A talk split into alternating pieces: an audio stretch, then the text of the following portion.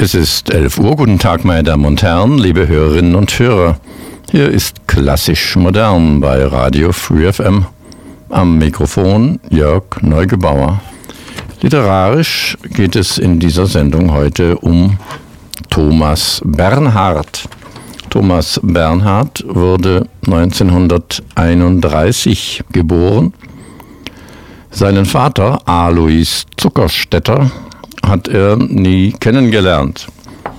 Er wuchs bei den Großeltern hauptsächlich zunächst einmal auf in Wien und in seinem im Teil seines Lebensrückblicks unter dem Titel Ein Kind schrieb er später, als ich so klein war, dass ich noch nicht gehen konnte, klopfte alle Augenblicke die Polizei an die Tür unserer Wohnung in der Wernhardstraße, um meinen Onkel abzuholen.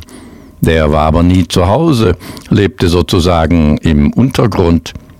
Seine Spezialität war es, in der Nacht mit mehreren seiner Genossen, die dafür ausgesucht waren, großflächige Transparente über die wichtigsten Straßen der Hauptstadt zu spannen, auf welchen der Kommunismus als die einzig mögliche menschenwürdige Zukunft gepriesen wurde. Thomas Bernhard schloss sich eng an seinen Großvater an, der Schriftsteller von Beruf war, damit aber nicht sehr erfolgreich. Er schreibt, Thomas Bernhard schreibt später, aber wenn ich ihn begleiten durfte, war ich der glücklichste Mensch. Stundenlang saßen wir vor allem am Ufer der Fischach, die aus dem Wallersee Richtung Salzach fließt, in vollkommenem Einverständnis. Etwas Großes im Auge haben war seine fortwährende Mahnung, das Höchste, immer das Höchste im Auge haben. Aber was war das Höchste? Wenn wir uns umsehen, umgibt uns nur die Lächerlichkeit und die Erbärmlichkeit. Dieser Lächerlichkeit und dieser Erbärmlichkeit gilt es zu entkommen, das Höchste im Auge haben. Ich hatte von da an immer das Höchste vor Augen, aber ich wusste nicht, was das Höchste war. toute,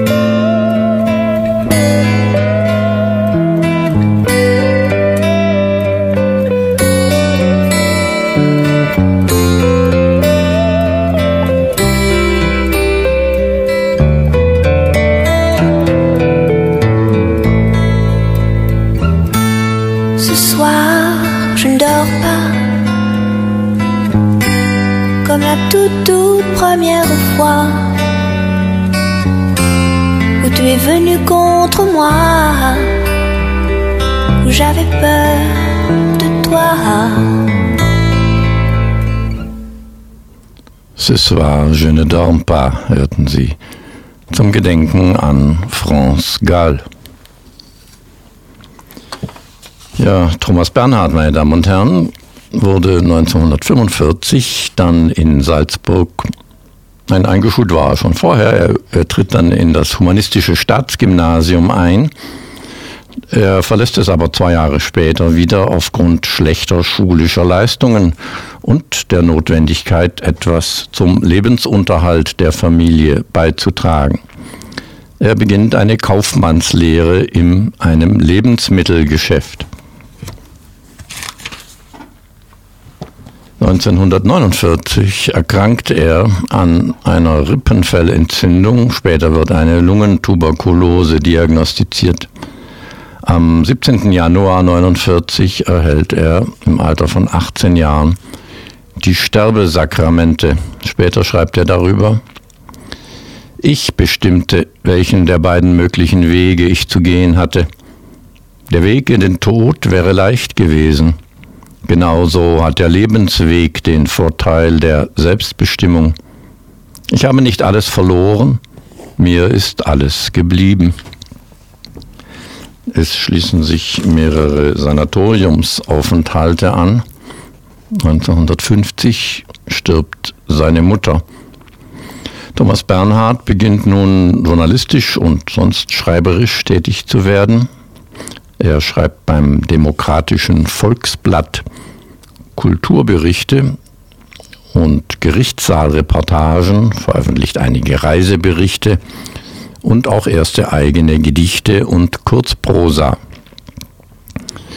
Daneben nimmt er Gesangs-, Regie- und Schauspielunterricht und zwar studiert er das am Mozarteum in Salzburg. Ihm wird schließlich die Eignung zur Regieführung zugesprochen.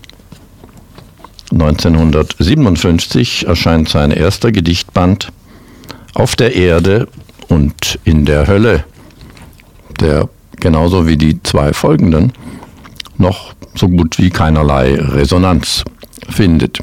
Er beginnt auch Prosa zu schreiben.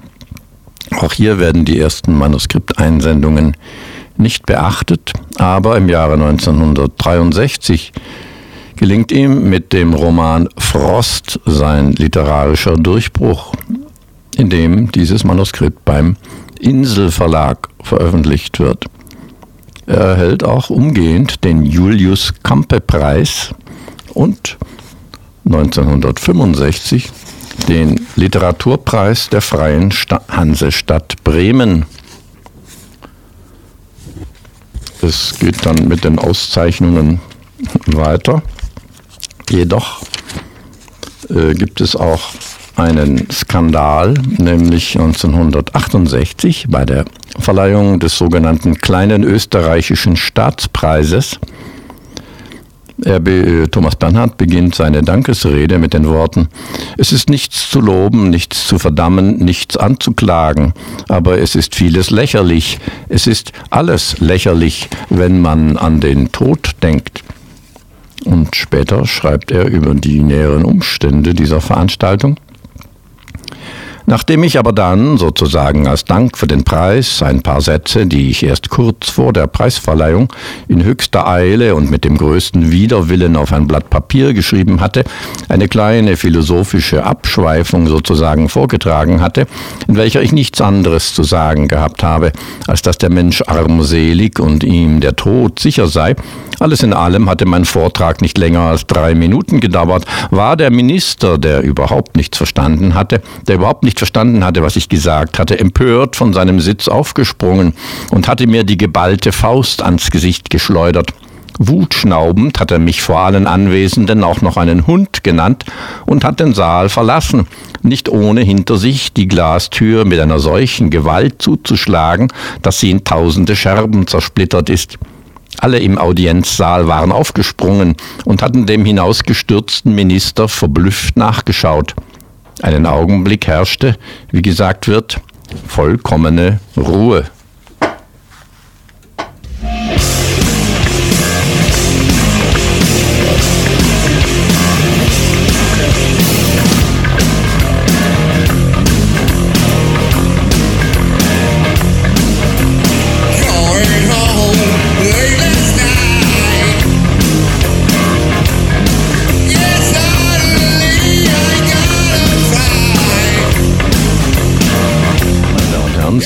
Radio Free FM eingeschaltet und hören die Sendung Klassisch Modern. Und das waren eben Black Sabbath mit dem Titel Fairies Wear Boots. Ja, wir sind bei Thomas Bernhard.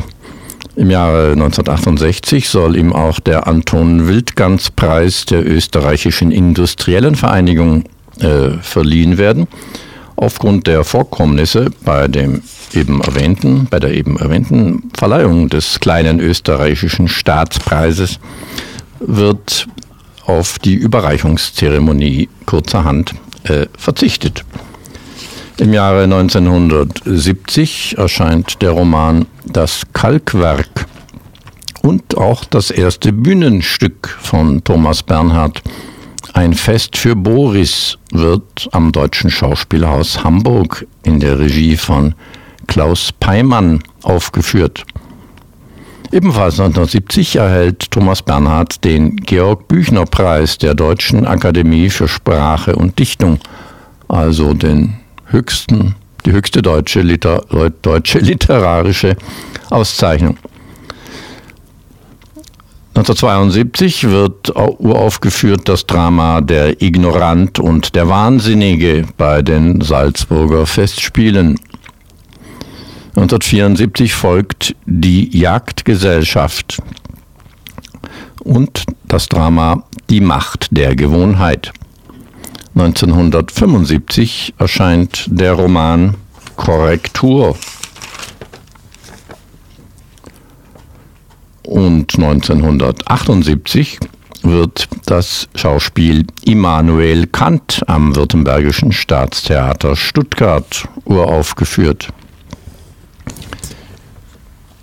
Schließlich 1982 erscheint Ein Kind, die fünfte der autobiografischen Erzählungen. Und 1963 neben dem Schauspiel Der Schein trügt auch der Roman Der Untergeher. Hören Sie nun aus dem Roman Das Kalkwerk einen kleinen Abschnitt.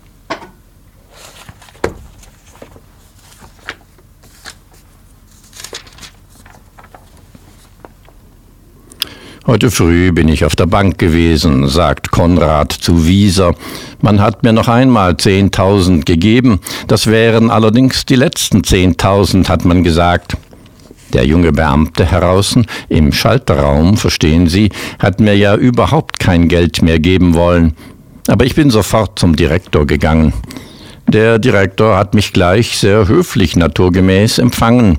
Sie wissen ja, dieses kleine Direktorkabinett, in welchem ständig so schlechte Luft ist, weil niemals gelüftet wird, wobei man zu bedenken hat, soll Konrad zu Wieser gesagt haben, das macht man das Direktorkabinettfenster auf, von draußen eine noch viel schlechtere Luft hereinkommt, vom Parkplatz, wissen Sie.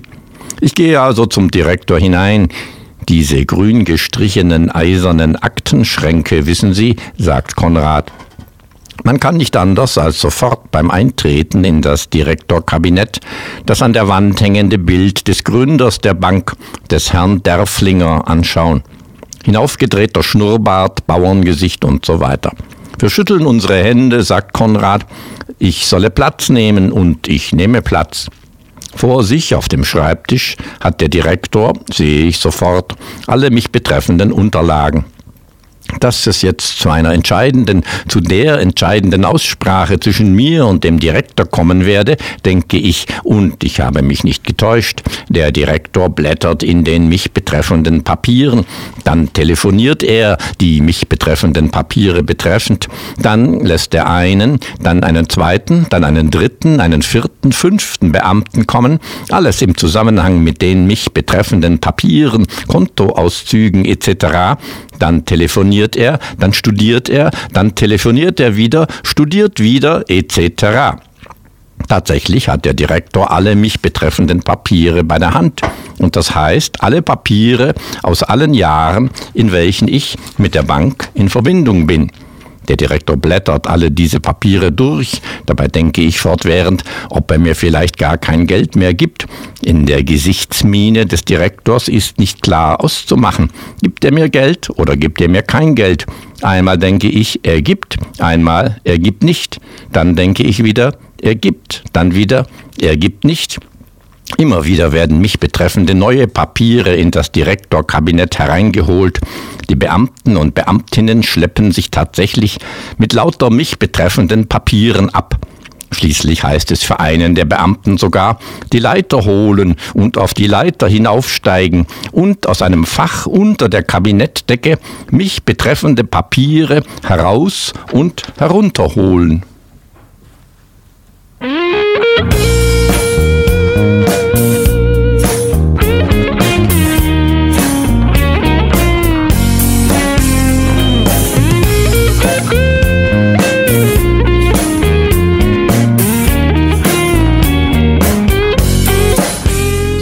Soulmate aus Indien hörten Sie mit dem Titel Set Me Free und davor einen kleinen Ausschnitt aus dem 1970 erschienenen Roman Das Kalkwerk von Thomas Bernhard.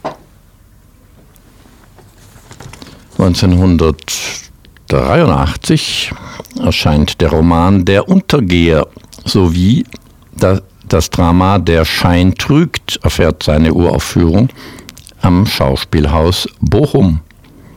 1984 erscheint der Roman Holzfällen, eine Erregung. Da äh, der Komponist Gerhard Lampersberg sieht sich in, dem, in der Figur des Auersberger, der darin vorkommt, verunglimpft und erwirkt eine gerichtliche Beschlagnahme des Buches in Österreich, die erst nach etwa einem halben Jahr aufgehoben wird. 1985 erscheint der Roman Alte Meister, Komödie, sowie das sehr häufig gespielte Theaterstück Der Theatermacher. Im Jahre 1986 erscheint sein letzter Roman Auslöschung, ein Zerfall. Auch das Drama Einfach kompliziert wird uraufgeführt und 1987 ebenso Elisabeth II. Keine Komödie. 1988 schließlich erfährt sein letztes und berühmtestes Stück Heldenplatz seine Uraufführung am 4. November 1988, also drei Monate vor Thomas Bernhards Tod. Vorab-Veröffentlichungen einiger Sätze aus dem Stück hatten zu einer wochenlangen medialen Auseinandersetzung geführt. Da seien nun einige solche Sätze hier zitiert. Professor Robert sagt zum Beispiel Folgendes.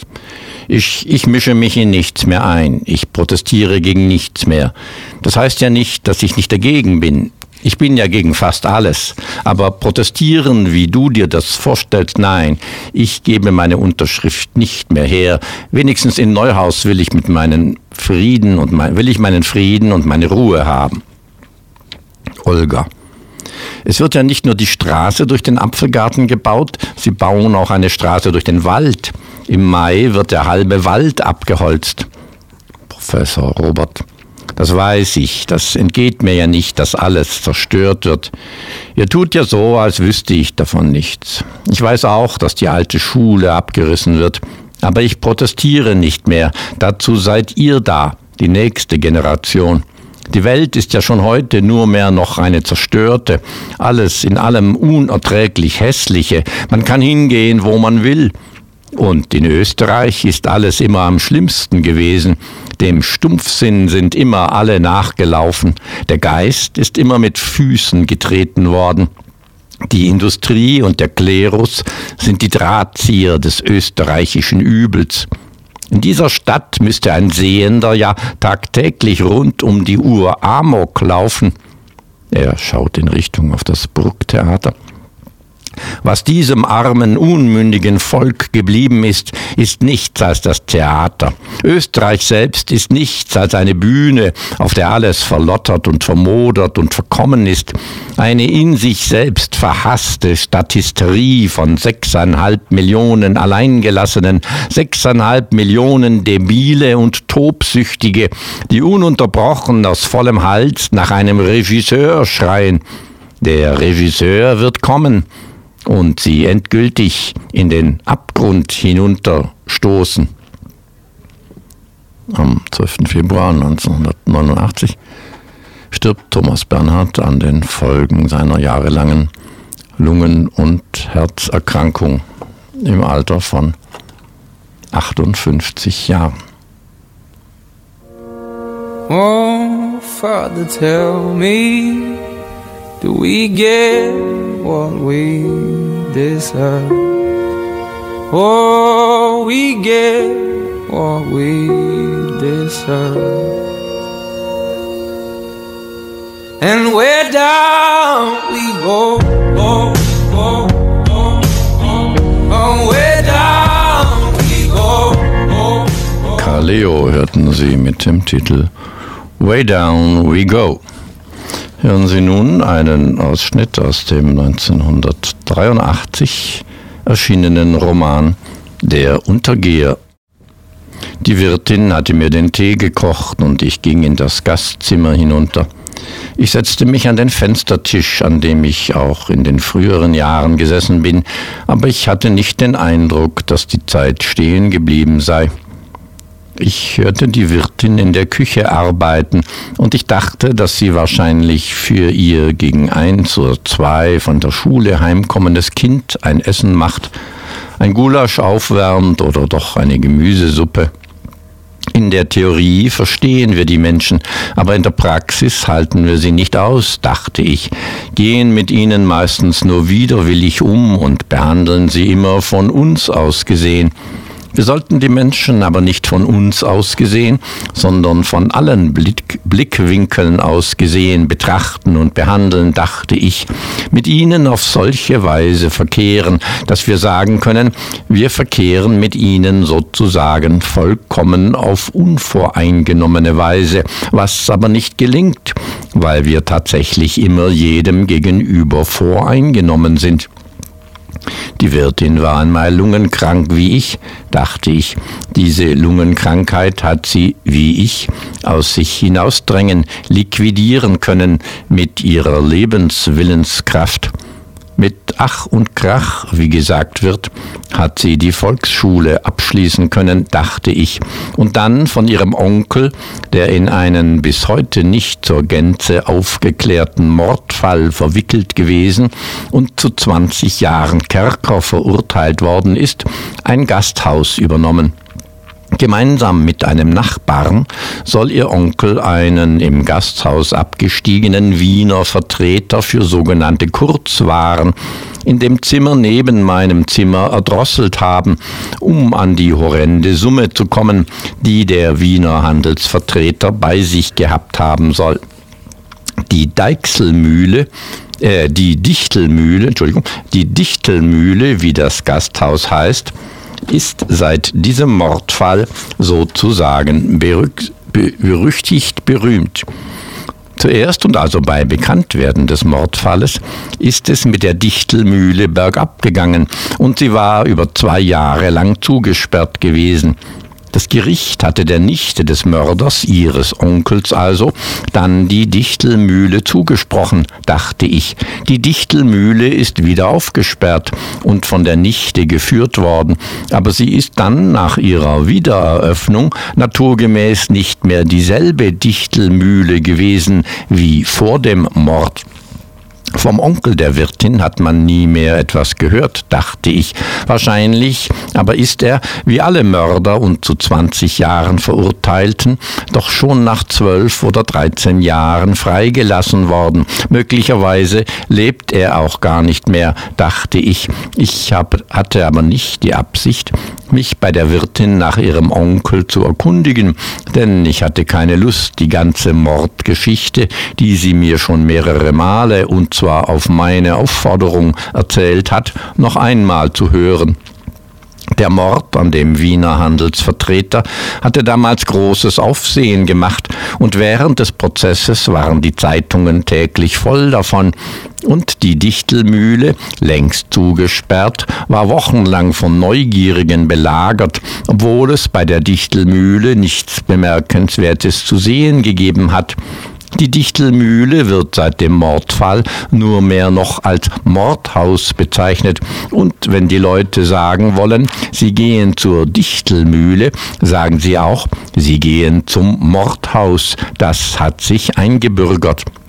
Es handelte sich bei dem Prozess um einen Indizienprozess, dachte ich, und tatsächlich nachgewiesen hat man den Mord weder dem Onkel der Wirtin noch seinem Helfershelfer, dessen Familie ja auch durch die ganze Mordgeschichte ins Unglück gestürzt worden ist, wie gesagt wird dem sogenannten Wegmacher habe selbst das Gericht nicht zugetraut, einen solchen gemeinen Mord zu begehen, in Gemeinschaft mit dem Onkel der Wirtin, der immer und überall als leutselig und bescheiden und durch und durch charakterfest bezeichnet worden war und noch heute als ein solcher leutseliger und bescheidener und charakterfester bezeichnet wird von denjenigen, die ihn gekannt haben.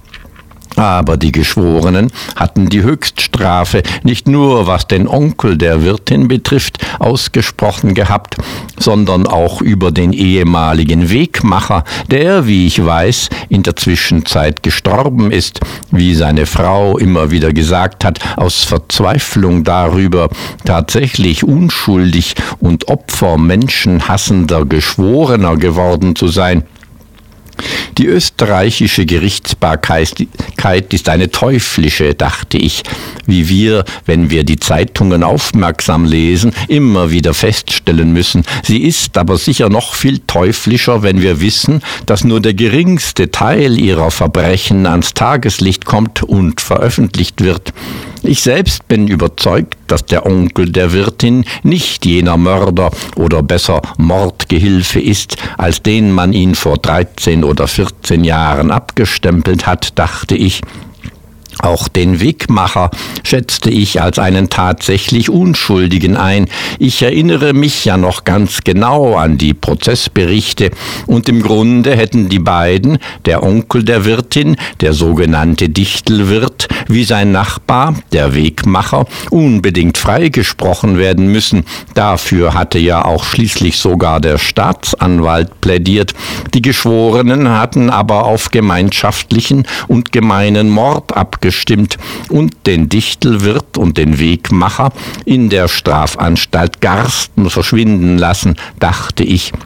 Und wenn niemand den Mut und die Kraft und das Geld hat, einen solchen fürchterlichen Prozess wieder aufzurollen, wie gesagt wird, bleibt ein solches Fehlurteil wie im Fall des Dichtelwirts und des Wegmachers ganz einfach bestehen. Ein solches fürchterliches Unrecht an zwei tatsächlich Unschuldigen, mit welchen man, und das heißt die Gesellschaft, schließlich auf alle Zeit nichts mehr zu tun haben will.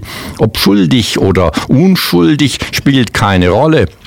Der Dichtelmühlprozess, wie er immer genannt worden ist, war mir eingefallen und hatte mich dann auch die ganze Zeit, die ich am Fenstertisch gesessen war, beschäftigt, weil ich die Fotografie entdeckt hatte, die an der gegenüberliegenden Wand befestigt den Dichtelwirt darstellte in seinem Wirtsgewand Pfeife rauchend und ich dachte, dass die Wirtin die Fotografie wahrscheinlich nicht nur aus Dankbarkeit dafür, dass sie ihrem Onkel die Dichtelmühle und also ihre Existenz verdankte, dort an die Wand genagelt hat, sondern auch zu dem Zweck, den Dichtelmüller oder besser Dichtelwirt nicht gänzlich in Vergessenheit geraten zu lassen.